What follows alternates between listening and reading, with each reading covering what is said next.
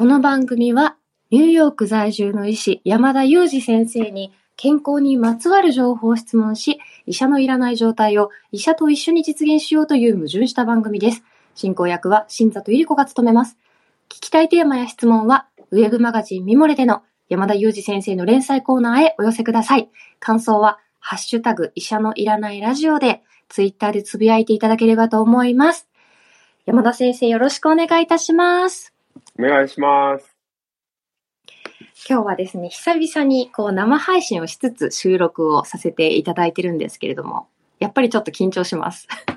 そうですよね。なんかその緊張感からか、冒頭にやっぱりあの、ちょっと以前お話ししましたけど、新座さんはどちらかというと独り言が多いみたいなお話がありましたけど、冒頭に、あの、早速、あら、大変だ、みたいななんか、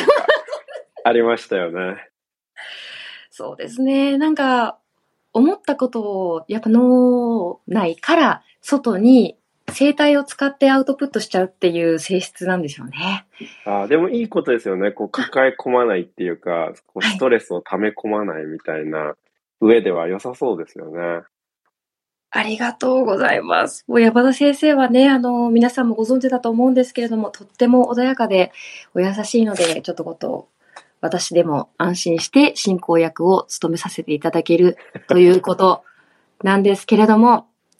先生、じゃあ今日は早速トークテーマに移っていきたいと思います。はい。今日はなんとカジュアルなテーマで、しくじり話について、あの、お話を伺っていければなと思うんですけれども、あの、 Voicy という音声アプリでも配信をしていますが、まあ、失敗はエンタメだとか、まあ実はこんなことがあって、という失敗エピソードをこうリスナーの皆様にストレートにお話ししてみませんか？というトークテーマが上がっていたので、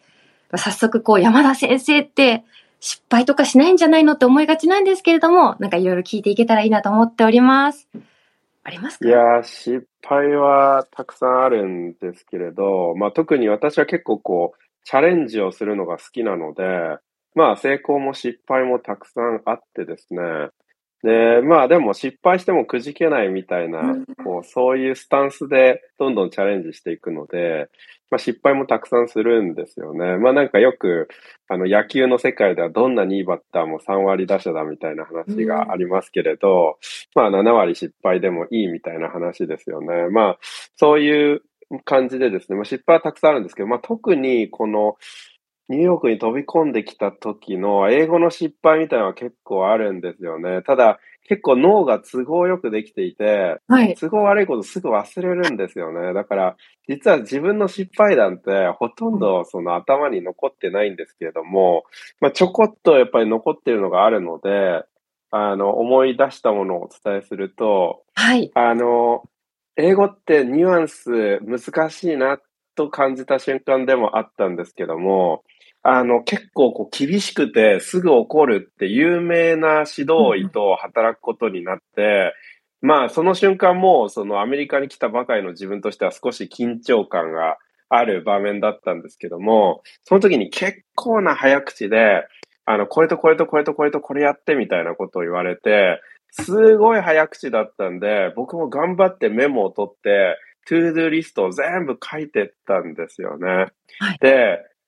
まあ、その、リスニングもついていけるかギリギリのところで、なんとか全部書き取ったなと思って、で、それが漏れがあるとすごい怒られるって評判の先生だったんで、怖やばいなと思って、もう一回、ちょっと念のため繰り返し言ってくれって言って、もう一回言わ言ってもらって、全部確認して、は OK いと思ったんですよ。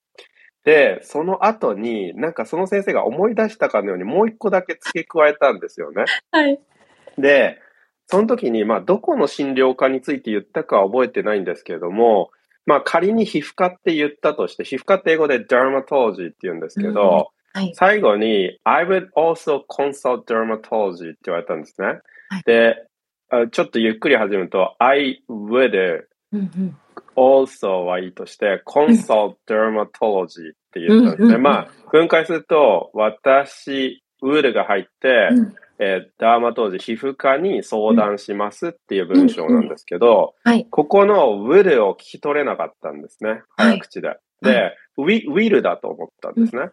で、すごい、あの、厳しい先生なのに、I will consult dermatology, つまり私が皮膚科に相談しておくよって言ったと思ったんですね。うん。で、あ、厳しいのになんて優しい先生なんだと思ったんですね。最後に付け加えで、言ったから、あ私がやっておくよって言ってくれたんだと思ったんですよ。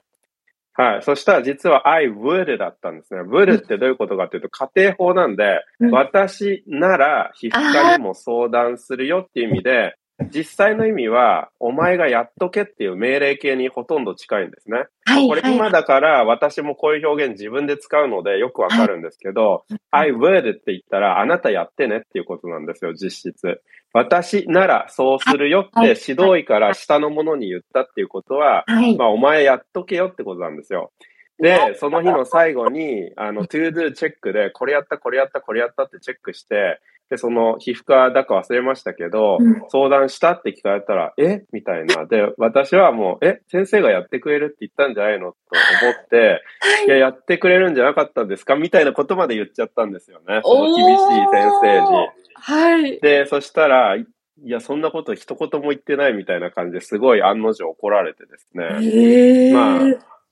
はい。で、なんか、それで、まあ、おこ、すごい怒ってたので、あの、ごめんなさいって言ったらさらに怒らせてしまって、なんか謝るのは私じゃない患者さんだみたいなことを言われて、まあそれはそうなんだけれども、今目の前で怒ってらっしゃるから一回謝ったんですという気持ちは伝えずに、あ。あの、はい、あ、なるほど、みたいな。英語って難しいなって、こう、まあ本当に渡米してまだ間もない、1ヶ月以内だったんじゃないですかね。うん。まだ本当にちょっと、あの、この東海岸特有の、もう弾丸のように喋る早い英語になんとかついていこうと思ってた時で、まあやっぱりなんかこんな言語一つでつまずいてたら意志が務まらないなってちょっとこう落ち込んだっていうエピソードだったんですけど、全然エンタメでも何でもないんですけれども、なんかこれはちょっと心に残ってたのでお伝えしました。わあ、シェアありがとうございます。先生、そうか。あのー今でこそ、もう、英語を完璧に使いこなされてるイメージの山田先生ですけど、最初の方はそうですよね。こういうことあるんですね。そうなんですあよ。ー will と will だけで、しかもこう結構早口なんで一瞬の話なんですよね。なるほど。でもなんかちょっとすごいなと思ったのが、一番最初に先生は、もう一回繰り返し言ってくださいって言って、ちゃんとチェックしてるじゃないですか。なんか私留学した時とか、その一言が言えるようになるまでもこう時間がかかったりしたなっていうのも思い出したりしてました。あー確かにとっさに言葉出てこないですよね。そうなんです。あの、分かったふりをしちゃいがちっていうのもよくあるしくじりだったなっていうのも、なんか振り返って思ったのと、先生、このウドの使い間違いでアメリカで私もトラブルがあったことがあったので、ちょっとシェアもいいですか、はい。私の場合は東海岸じゃなくてシアトルにいた時なんですけれども、その、ホホストファミリーのお宅にあの滞在して、そこから大学というか学校に通ってたんですけど、はいはい。そのホストファミリーの方が、ウォールマートっていう。何でもっていう大きめな、あの、スーパー連れてってくださって、留学に来たばっかりだったので、いろんなものを買うのを付き合ってくださったんですよね。で、お洋服のコーナーも、こう、羽織物とか買えばっていう話で行ったんですけど、私は、あ、ウォールマートってどういう人が洋服を、こう、買いに来るんだろうっていうのを言いたくて、Who would buy clothes? ここで、ウォールマートでって聞いちゃったんですよね。そしたら、なんかちょっとカチンと来られて、はい I は would いってはい。言われたっていうエピソードを思い出しました。ああ、もうそのニュアンスはすごいわかりました、今。はい。誰がウォールマートで服なんか買うのかしらって私が言ったとはい。思われちゃったんですよね。はい。私もちょっと今の言われたら連れてこなきゃよかったって思います。あ、そ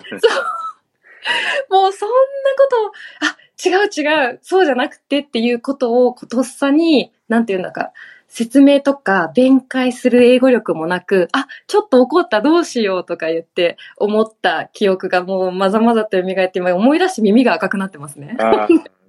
そうですよね。でも、しかも、口語だと、with も言わないで、I do とか I do にこう、うんさらに省略されるじゃないですか。だうんから、余計に日本人からすると難しいですよね。ですよね。いや、はい。こう言葉のしくじりが出てきましたね、双方。そうですね。でも、あの、私がこういう英語の失敗談を話していたら、はい。あの、同僚たちというか、日本人でこっちで頑張ってる人たちは、もっと結構すごい笑えないような失敗談もシェアしてくれて、あの、一つ笑えないぐらいの失敗談は、まあ、後からすれば笑い話にできるんですけうんど、あの、気を失うって、はいあの、まあ、パスアウトって言うんですよね。うんうんうんはいパスアウトうって。で、ところが、そのパスアウトって、つまり気を失いましたかって聞くときに、はい。あの、例えば Did you pass out? って聞くわけですけど、うんうんそれをパスアウトを間違えて、Did you pass away? って聞いちゃったっていう間違いがあって、パスアウェイって死ぬっていう意味なので、あなたは死にましたかって、医師が患者に聞いてるみたいな、なんかもう本当に凄まじい、もう笑えない間違いなんですけど、まあでも日本人でまだちょっとこう英語に苦しんでるっていうことで患者さんも笑って許してくれたっていう、まあそんな質問を聞くわけないだろうっていう前提もあって、はい。笑ってくれたっていうことなんですけど、なんかこの本当に一言ちょっと言い間違えるだけで、もう全然違った意味になっちゃって、まあ本当に危ないですよね。特に医師ってやっぱり言葉遣いが求められる仕事なんで、うんまあ余計にやっぱりこういうところっていうのは大事だなと、こう失敗談をこうみんなでシェアしながら感じますよね。そうですね。そうなの。あの、山田先生は、言葉の定義にすごくこだわりがあるなっていうふうに、いつもお話を伺ってて感じてて、大切なことだなと私も勉強させてもらってるんですけれども、英語もそういう言葉だし、お医者さんもそういう職業でいらっしゃるし、山田先生は結構言葉に関しては、こう、アンテナがすごく細かく張られてるんじゃないかなというふうにまた思いました。まあ特にそうですね、高齢者の方と接する仕事をしているので、まあ余計にそうかなという感じもしますよね。うん、そうですね。はい。まあ以前あのツイッターで少しあのつぶやいて少しだけ、はいあのなんていうかリツイートとかいいねがたくさん入ったツイートがあったんですけども、はいはいその英語で高齢者を指すときに、はいその older adults を使おうっていうのも、まあそういうところですよね。Elderly とか、うん。old, old adults みたいなのを使わないっていう話も、まあ一つ私たち高齢者を専門にしてる医師からは、まあよくあるトピックなんですけど、まあこれはその older っていう比較器を使うことによってうん、誰もがみんな誰かよりは年上だっていうことで、ん。すなわち、まあすごくインクルーシブな言葉というか、その誰かを除外するような言葉じゃないっていう意味で、まあその差別の観念を持ち込みにくい言葉遣いだっていうことで、まあこういう言葉をより優先して使っていきましょうよっていう取り組みなんだと思うんですけど、まあこういうあの英語上の話っていうのもたくさんあるので、まあこういうところの言葉遣いっていうのはすごく注意してますかね。日本語ではそんなにこう、エルダリーって悪いっていうイメージなかったです。ないですよね。まあ、ただ、例えば、何ですかね、高齢者と呼ぶか、例えば、老人と呼ぶかとかですね。まあ、そういうのが印象的には近いのかもしれないですけれどね。こう日本語で言うと私実はいつも記事を書くときですね、高齢者っていうのも、なんとなく高齢の方って言った方がより丁寧な感じがするっていうイメージがあるんですけど、どうですか？高齢者は大丈夫ですか？